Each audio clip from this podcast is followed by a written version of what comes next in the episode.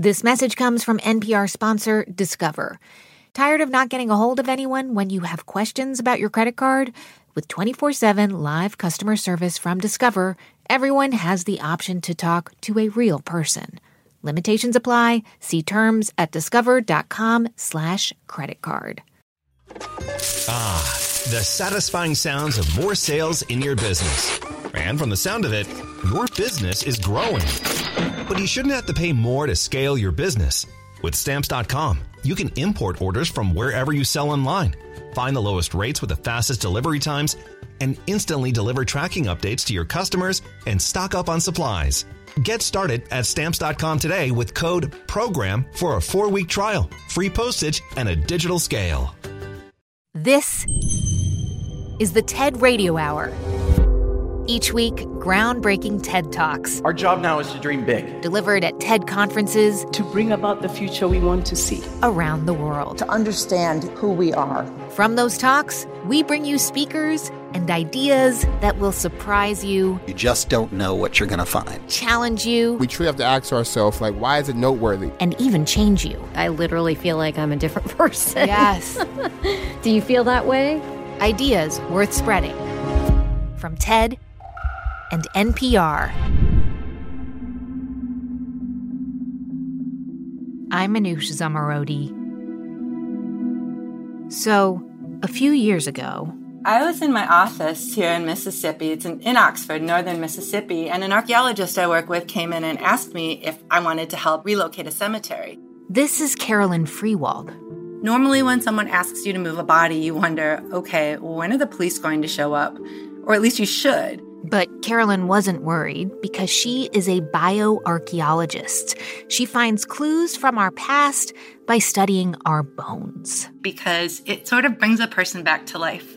I kind of hope somebody studies my bones if possible. When I'm dead, though. That day, Carolyn was asked to examine the bones from an abandoned cemetery near Jackson, Mississippi.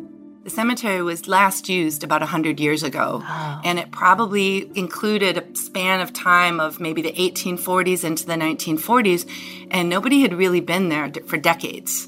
And my role on the project was going to be to help study the people themselves, their huh. skeletal remains, to see a little bit about how old they were, how they were buried, if they had health conditions, or even what their lives were like Carolyn thought they'd uncover the remains of just a couple dozen bodies.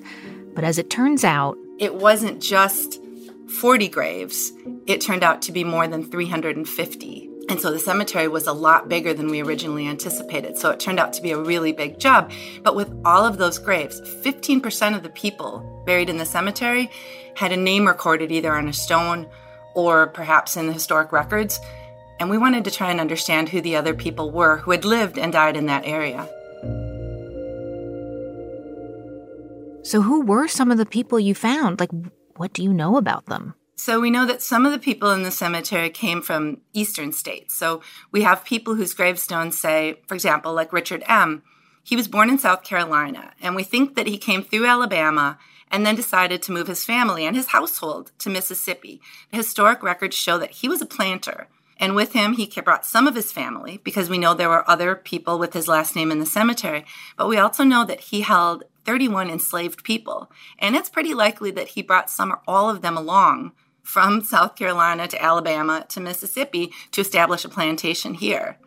That also means that the Cherokee, the Chickasaw, the people who are living here, were forced out. Mm. So, in a way, this is a snapshot of how the US was formed. You have people who have European ancestry, you have people whose ancestors came from Africa.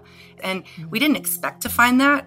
I didn't expect to be able to study migration in Mississippi, but once we started to look at the people here to try and figure out who they were, that's what we found.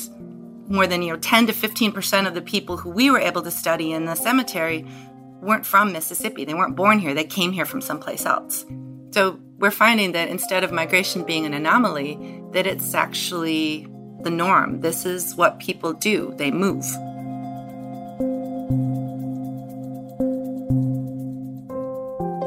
Migration is part of everyone's history, even if you've never traveled far.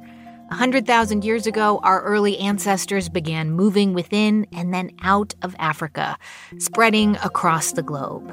Since then, migration has shaped empires, countries, and cultures, while debates over borders and who can and can't migrate continue to this day. And so on the show today, migration ideas about the search for a place to call home. For bioarchaeologist Carolyn Freiwald, our bodies tell our migration story. I want you to think about the image that you see when I say one word migrant. She continues from the TED stage.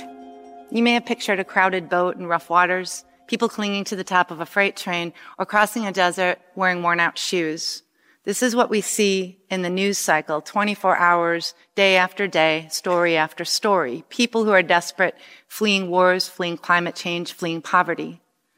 But in reality, most people move for more common reasons to get a good education, to find a job, to find family members, or to fall in love. And this is nothing new. Archaeologists like me have been studying migration and finding that people for hundreds and even thousands of years have been moving around the globe. From er, Europe's earliest farmers to Vikings to pirates, Roman gladiators, and even Neanderthal cavemen. People like you and me. Mobility is one of the things that makes us human. People move. And we know this because of something that you brought with you here tonight. You carry it with you to many places, to work, to the gym, to bed, and even in the shower. It's not your cell phone. It's you. It's your body and your bones. All 206 of them, I brought mine because your bones will tell the story of your life, even a single tooth. Okay, so how is it that a single tooth can tell the story of my life? So, for example, if you have Native American or Asian ancestry, the shapes of your teeth, like your incisors, will be different than people whose ancestors came long back from Europe or from Africa. So, if you take your tongue and run it along the backside of your teeth. Okay, I'm doing it now. Hang on, hang on. Okay, yeah, running it along. If you feel just a flat shape, you may have some European ancestors. Yep. If you feel a little scoop shape, that can tell you that some of your ancestors originally came from Asia, and that can include, you know, having indigenous ancestors here in the US. Huh. If we go inside the tooth to the pulp cavity, we may be able to extract the DNA and see if your ancestors came from Egypt or England or both. But we're not interested as much in your family's migration history as yours. And where that's where we go to the tooth enamel, what it's made out of, to try and find out if a person moved and even if when they moved. And it's based on one simple idea that you are what you eat. All the minerals and elements in the food, like calcium, oxygen, which is the O and H2O, sodium and salt, can tell us something about your diet. So we know if you like cornbread or white bread, if you prefer pork, chicken, or if you really like seafood.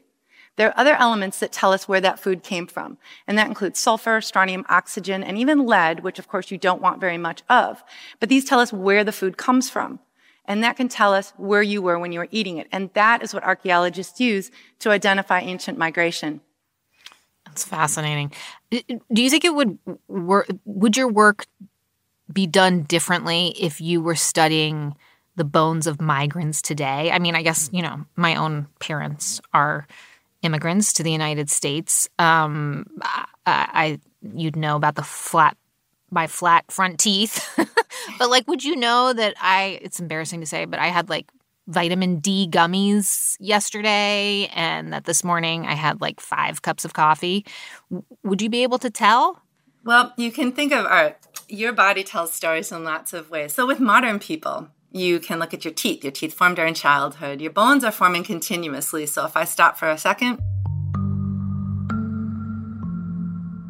you just formed some new bone cells. Hmm. So they'll t- contain records of different things at different parts of your life. And think, you know, your hair grows pretty fast. So with, say, an inch of hair growth, you might have a snapshot of a month of your life. So scientists can actually do things like look for extreme stress and malnutrition that's recorded by some of the elements. If you had a change in your diet from a, a major food source, let's say you grew up eating meat and then you decided that you wanted to be a vegan or vegetarian for a while, we could eventually see those changes if you were willing to volunteer a bit of your bone or hair. Hmm. But figuring out where someone comes from, that's tricky because think about your food. If you wrote down what you ate in the past 24 hours, there's probably not much of it that came from where you're living right now. Right. Bottled water, you know, Fritos, whatever your favorite snacks are, it, it might we might be able to look at combinations of food because people are doing that to try and understand missing persons and migrants today. In particular, the problems of people crossing the southern US border. A lot of times when they don't make it, they don't have ID with them anymore. The desert's a rough place. So we're trying to understand where they came from to get at who they were. And it becomes really tricky, but we're trying to understand how to use these technologies to bring the people back home. Oh, that's unbelievable. And I guess I'm wondering that now that you have this technology at your disposal, is it common to examine a person's bones and find that they, they come from somewhere else? Yeah, that's one of the things that we've found with sort of these new technologies, especially with the advent of DNA and being able to look inside people's bones, not just at the shapes of their bones, is that people in the past thought that, you know, societies like the ancient Romans, they would write about the census who lived in their cities, and they were pretty cosmopolitan areas. But in other places, especially going farther back in time, we didn't think people could move or we didn't think they moved that much. But now people are doing studies around the world from Mesoamerica, the Aztecs, the people who are living in North America, mm. all across time and across space, we're finding immigrants. And sometimes you couldn't differentiate them. You'd have a person who was born locally and a person who migrated into the town buried right next to each other, the same way that you treat family. Huh. So, do you think movement is a is a human thing, a mammal thing, a, a living being thing? Like, do we just is is movement just inherent? It it must be. I mean, I don't know if you can always know what people's motivations are, but if we think about, we can go way back in deep time that all of us, all of our families have a migration story, one that we don't think about because humans actually originated in Africa. And at some point, they started to move, following, maybe following the animals they hunted, maybe out of curiosity, we don't know. But Pretty soon they were moving into the Middle East. Some people went over to Asia, some moved up into Europe, and over thousands of thousands of years, they got to the Americas. We've even got to Antarctica now, and people are talking about the moon and Mars.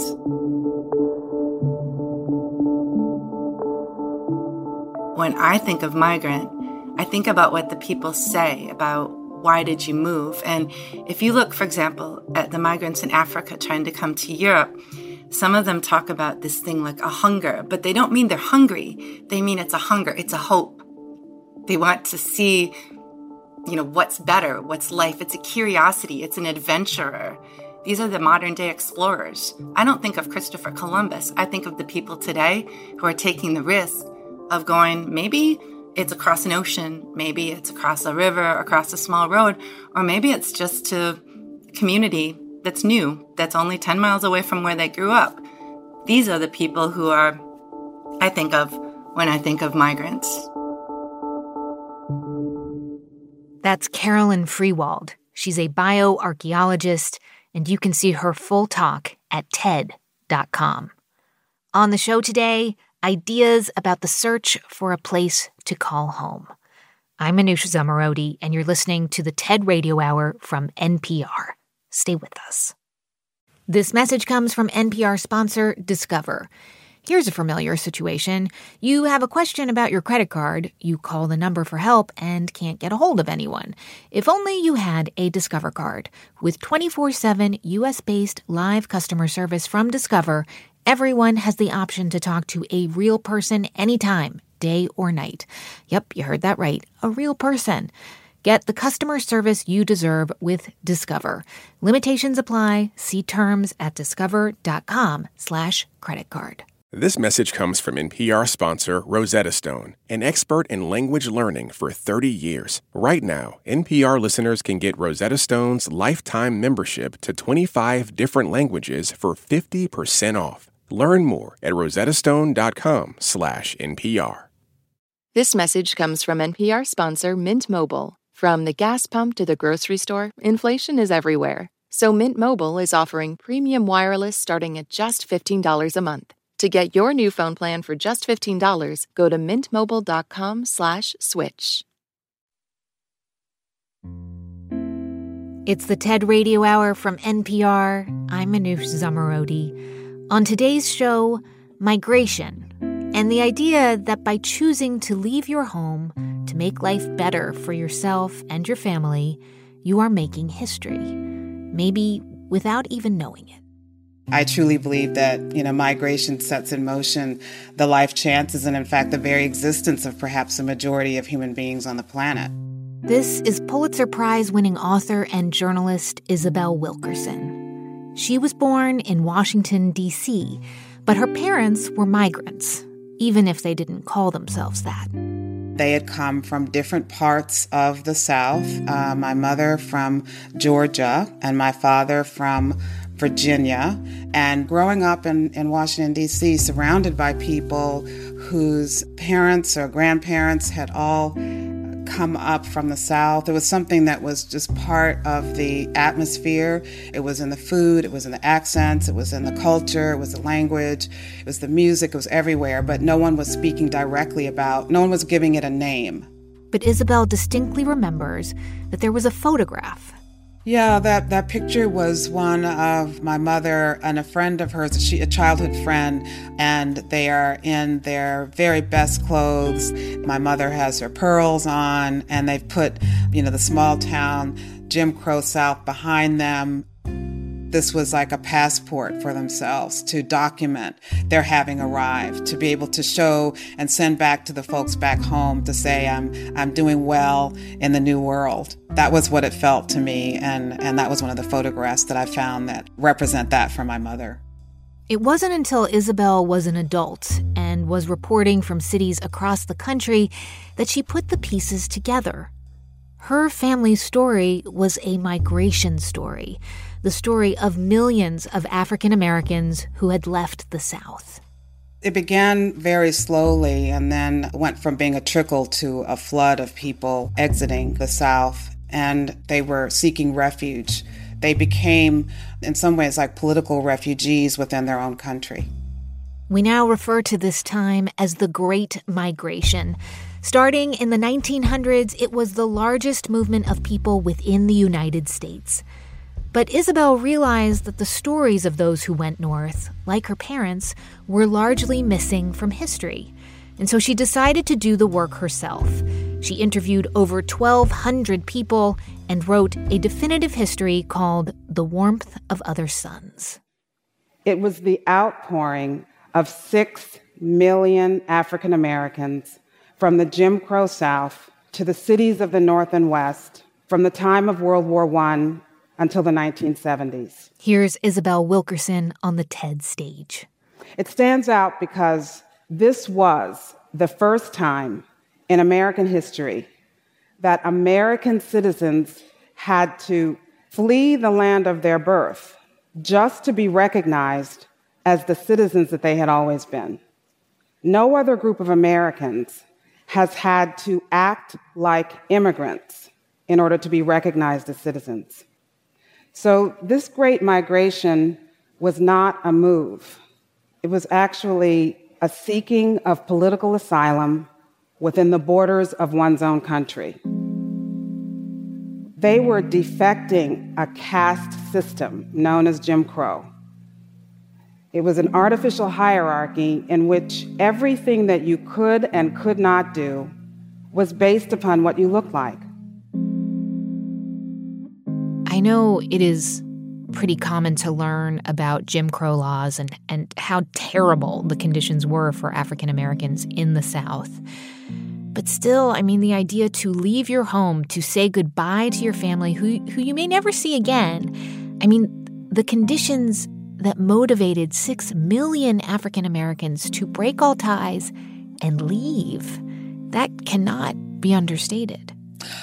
Oh, they were living under a regime in which everything that you could and could not do was based upon what you looked like or the group to which you had been assigned.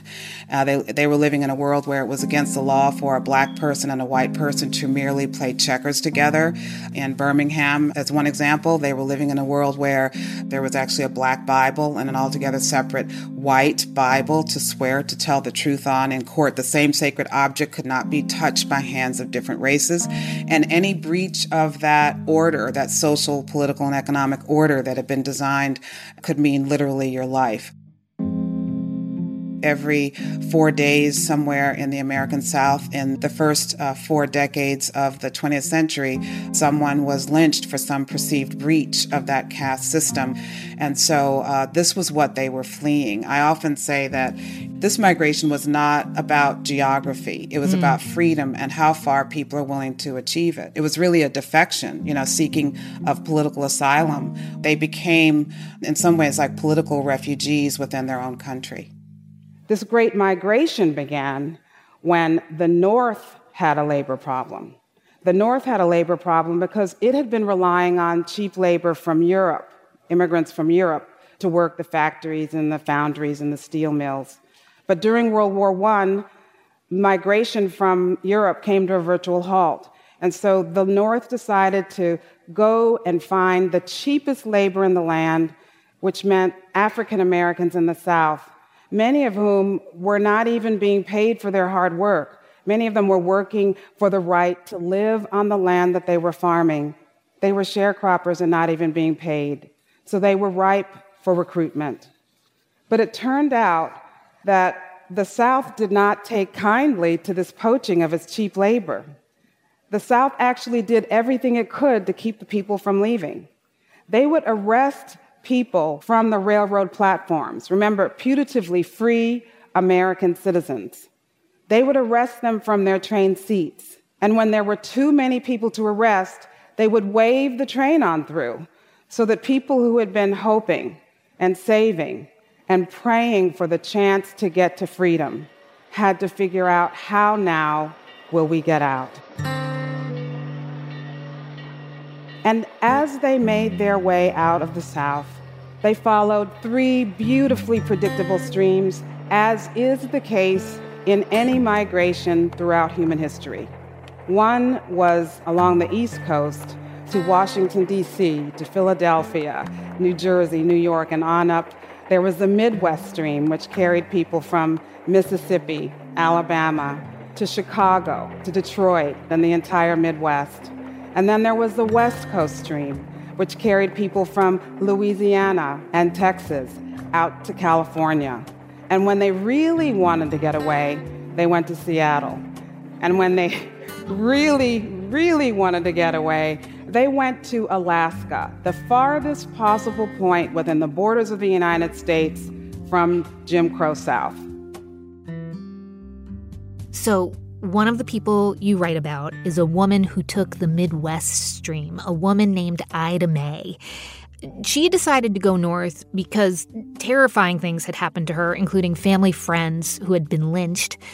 And, you know, Ida Mae is just an ordinary person, but the details in her story tell us so much about what was going on in the US during Jim Crow. And and you spent a lot of time with her, right? Yes, Ida Mae Brandon Gladney was a sharecropper's wife in Mississippi in the 1930s. And one of the relatives uh, of her husband was uh, accused of having taken something without proof, but he was accused of having taken something. As a result of that, he was beaten to within an inch of his life. And after seeing this happen, the husband, the two of them decided that this was going to be the last crop they would be making. And they had to set about planning and figuring out how they were going to escape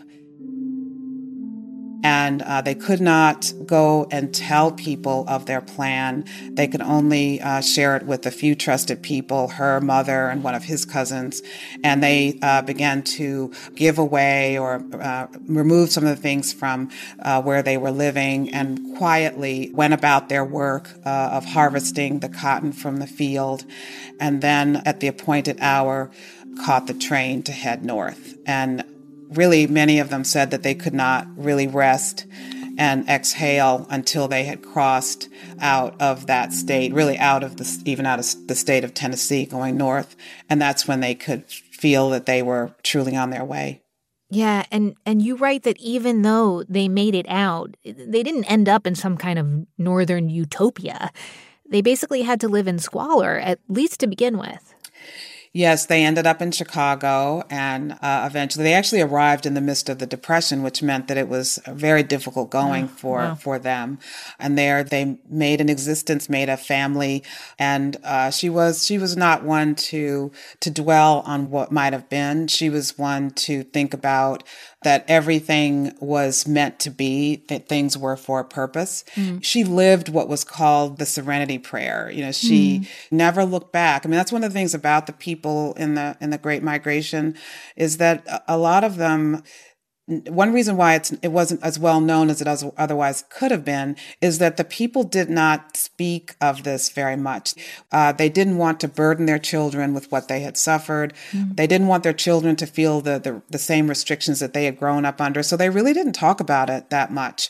And, you know, this was necessary you might say because of the the post traumatic stress that they were experiencing i mean this is a traumatic life that they were that they had been forced to lead you know, a, a migration, I, I, really believe that every migration is a referendum on the place that people are leaving, and it's a vote of confidence and uh, a leap of faith uh, in, and uh, hopefulness about the place that they are going to. Mm. And in, in that respect, you know, once you've made that decision, you want to you want to believe that it was the right decision to make. You know, I say in the book that, you know, this was the first big step that the nation's servant caste made hmm. without asking. Because the vast majority of time that African Americans have been on the soil, they, they were not given the chance to have agency over their lives. And that's really what migration is. Migration is taking one's life into one's own hands, making decisions that you think will be best for your family going forward, and making that leap of faith into the unknown. Think about those cotton fields and those rice plantations and those tobacco fields where opera singers, jazz musicians, playwrights, novelists, surgeons, attorneys, accountants, professors, journalists. And how do we know that? We know that because that is what they and their children and now their grandchildren and even great grandchildren have often chosen to become once they had the chance to choose for themselves what they would do with their God given talents. Without the Great Migration, there might not have been a Toni Morrison as we now know her to be. Her parents were from Alabama and from Georgia. They migrated to Ohio where their daughter would get to do something that we all take for granted at this point, but which was against the law and against protocol for African Americans at the time that she would have been growing up in the South had they stayed. And that is just to walk into a library and take out a library book. Merely by making the single decision to leave, her parents assured that their daughter would get access to books. And if you're going to become a Nobel laureate, it helps to get a book now and then. You know, it helps. Music as we know it was reshaped by the Great Migration. As they came north, they brought with them on their hearts and in their memories the music that had sustained the ancestors, the blues music, the spirituals, and the gospel music that had sustained them through the generations. And they converted this music into whole new genres of music and got the chance to record this music, this new music that they were creating, and to spread it throughout the world. Jazz was a creation of the Great Migration, starting with Louis Armstrong, who was born in Louisiana and migrated on the Illinois Central Railroad to Chicago, where he got the chance to build on the talent that was within him all along. Miles Davis. His parents were from Arkansas. They migrated to Illinois, southern Illinois. John Coltrane, he migrated at the age of 16 from North Carolina to Philadelphia, where upon arrival in Philadelphia, he got his first alto sax. Thelonious Monk, Michael Jackson, Jesse Owens, Prince, August Wilson, Richard Wright, Ralph Ellison, Michelle Obama. These are all a few of the millions of people who were products of this single decision to migrate. Isabel, knowing all you know about the Great Migration, what is your perspective on more recent migrations within the U.S.? Like the most obvious example that comes to mind is New Orleans. So many people left the city after Hurricane Katrina and they never returned. Well, I think that all migrations share so much in common in that one, one thing that I was really excited to discover in the process of working on The Warmth of Other Suns was uh, the work of E.G. Ravenstein, who is a 19th century geographer who created what are known as the laws of migration. Mm. And he was basically saying that people go no farther they go no farther than is necessary to achieve their goals. Mm. So if a family from New Orleans migrates out and makes lives for themselves and their families someplace else. This is a decision that they made that they felt was the best for themselves and for their children. And I have just the greatest sense of, of respect and admiration for that. And I think that, you know, when we look at any migration, we should always look at what is it that they're seeking to achieve and to realize that they are looking to find freedom and success. They're not doing this in order to not succeed. There's too much at stake for them not to succeed. Mm-hmm. And, you know, we could, it, it, could take a different form based upon the location and the group itself. And are you, are you crossing national or international borders? But essentially, I think people all want the same thing. I think that they're all seeking the same thing. And if the, the more that we're able to recognize the, the very human centered goals and nature of migration itself, I think we would have greater understanding for, for any migration that we're looking at. Do you think that lack of understanding is part of the reason why there is always a debate and such controversy over different groups of people migrating into the US. It just comes up over and over again. I think that there's something that has to do with uh, with how the people who are doing the migrating are perceived in the first place. I mean, if, if migration is something that that is in, in a way, an origin story for many Americans, then that means that many Americans should already have a sense of appreciation for uh, the ways that migration affected their own family lineage, and thus should be able to have more of an understanding of other people who are migrating as well. I think that it has to do with, in some ways, a distancing from uh, from groups that are seen as other. It's a marginalization of the people who are migrating, who may not be seen by some Americans as similar to themselves. It's not recognizing the common humanity of various groups, and, and that is to the detriment of everyone. Isabel Wilkerson is a Pulitzer Prize winning author and journalist.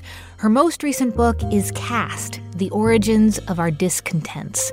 You can find her full talk at TED.com. On the show today, ideas about migration. I'm Manoush Zomorodi, and you're listening to the TED Radio Hour from NPR. Stay with us. Support for NPR and the following message come from Betterment, the automated investing and savings app. CEO Sarah Levy shares how Betterment's innovation can help Americans save.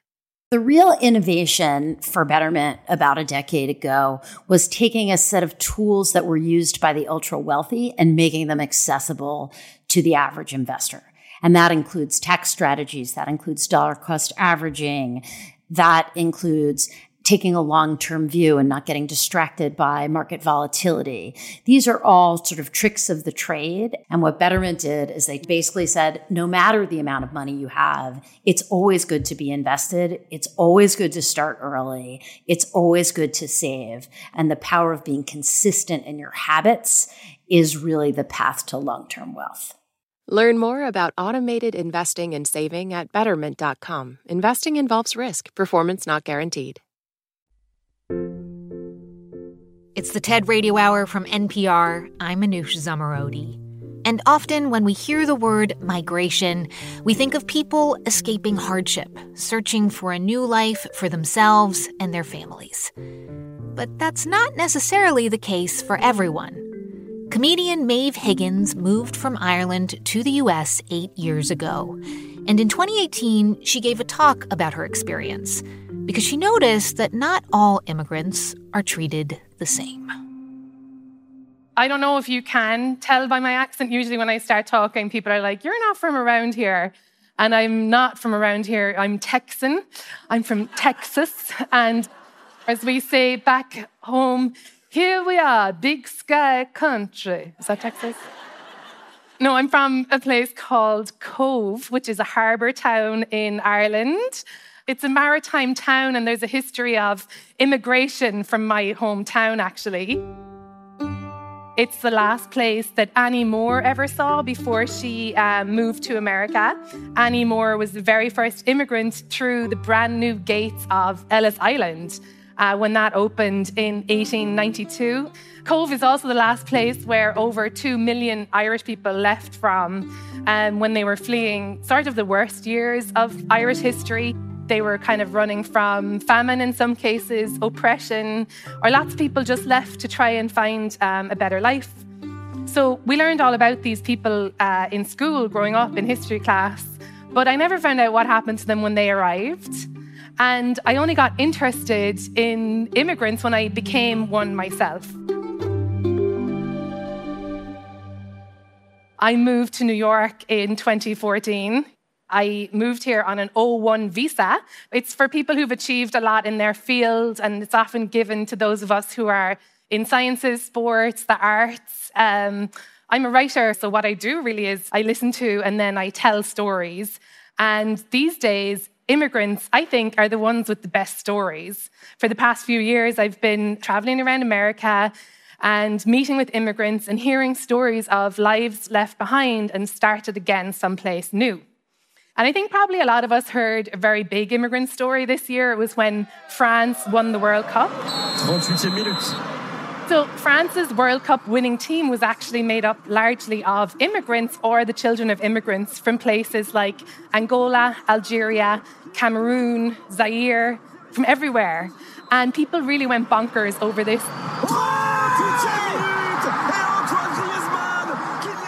There was a CNN headline that read, France's World Cup win is a victory for immigrants everywhere.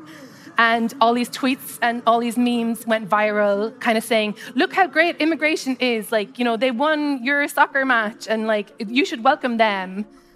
But I really worried about that. I really worried about pointing out like how good these immigrants were because I think by doing so, we're helping to build the deadly and the disgusting case that a lot of racists and anti immigrant xenophobes have of some lives being worth more than others. Every immigrant has a story of one life left behind and another one started anew. Annie Moore, the girl I was telling you about, I don't think I mentioned, she was only 17. So she was an unaccompanied minor, she was undocumented, and when she reached America, she was safe she was allowed in. In fact, the US authorities gave her a gold coin to commemorate the occasion, and they reunited her with her parents, as it should be. Annie Moore never made a fortune. She never wrote a book or invented a computer. And really, why should she? Why should immigrants have to prove themselves extraordinary to deserve a place at the table, to deserve a fighting chance? Constantly having to prove yourself worthy of basic human dignity is exhausting and it's unfair. People should not be considered valuable just because they do something of value to us, like pick our fruit or perform our life saving surgery or win our soccer game. People are valuable because they are people. And I think that we need to hold that close because if we forget that or if we deny it, then terrible things happen. That was comedian Maeve Higgins. She's the host of the podcast Maeve in America Immigration IRL. And you can find Maeve's full talk at TED.com. On the show today, migration. And up until now, we've been talking about human migration. But of course, humans aren't the only animals that migrate. There are many hundreds, if not thousands, of species of birds that migrate. There's caribou across Canada, wildebeest in Africa. There are migratory fish like salmon, and also a lot of marine animals migrate long distances like sea turtles and whales. But right now, let's turn our attention to the humble but tenacious monarch butterfly. I think of monarchs as the tanks of the butterfly world. So they're small, they weigh only a half a gram, but they can travel thousands of kilometers in the wild. This is Sonia Altizer. I'm an ecologist at the University of Georgia, so I study the ecology of animal migration. And Sonia says monarch butterflies are different because their migration is multi generational. So the same monarch never makes the journey twice. It's their grand offspring and great grand offspring of the migratory generation that will migrate again the following year. Sonia is specifically talking about a migration path east of the Rocky Mountains. These monarchs travel thousands of miles across international borders every year. Ecologists think they're looking for the precious milkweed plant. Inarguably, the most important driver for them is food, and especially milkweed plants where the females can lay their eggs. Another reason why they migrate is to ride out the winter in the Sierra Madre Mountains near Mexico City. So there might be 10 million butterflies or more in a single colony.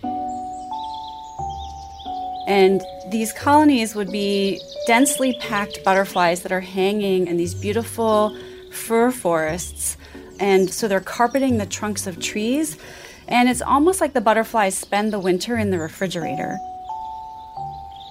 And then the temperature does warm up, especially as the overwintering season progresses into the spring.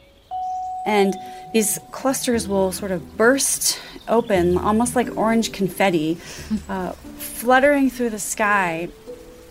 Does it make a sound when they burst open like that? It does. So it's almost like a very gentle wind or rustling of leaves. And sometimes the air is so thick with butterflies that it might be hard to see a person standing 50 meters away just because there's so many butterflies flying through the air.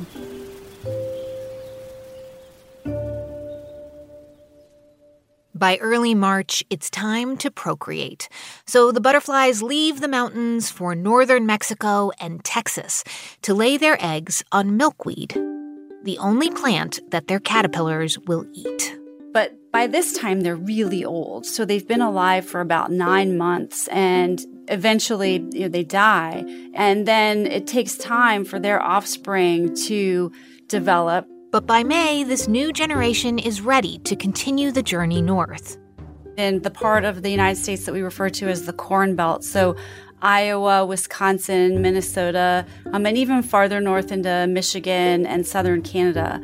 There, the butterflies have enough milkweed, nectar, and sun to stay put and cycle through one, even two more generations.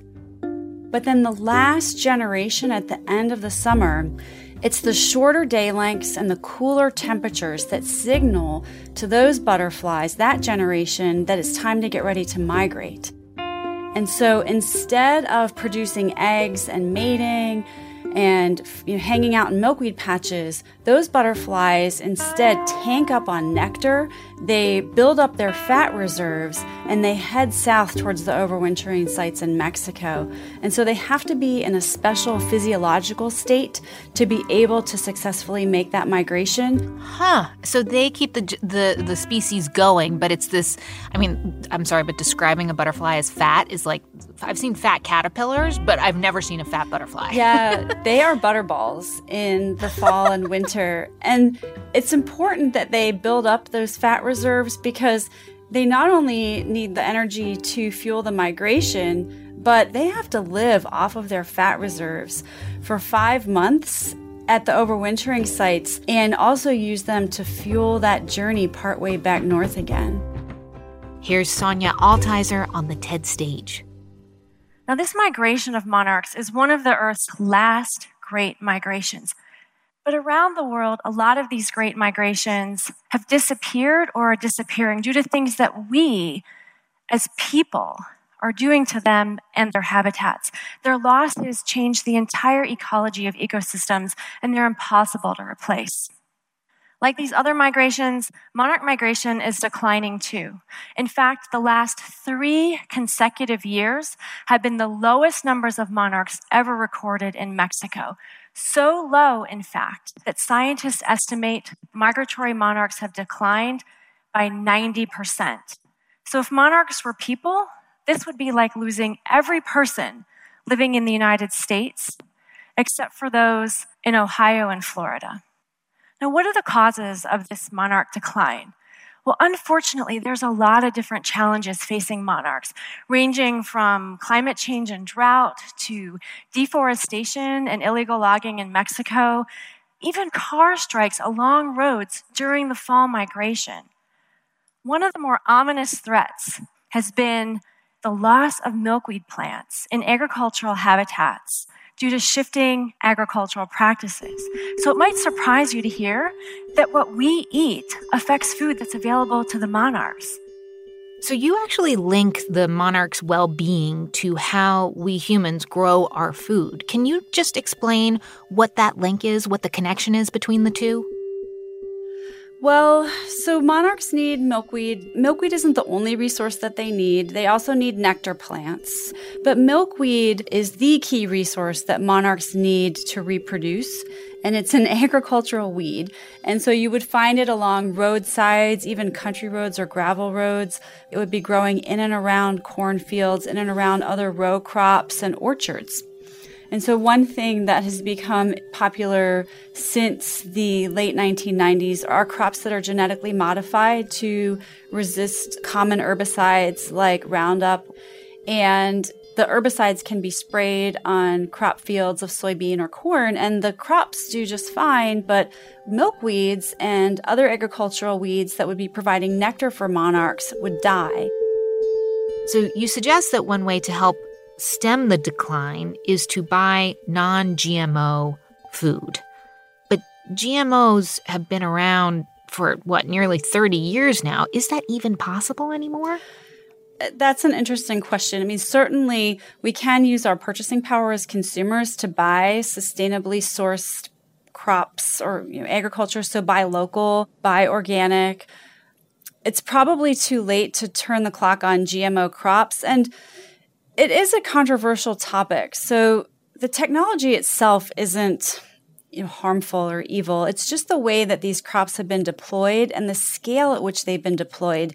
It means that we're growing food now in a way that doesn't leave room for other biodiversity. And so these agro ecosystems have become um, you know, really um, almost ecological deserts, if you will. Mm.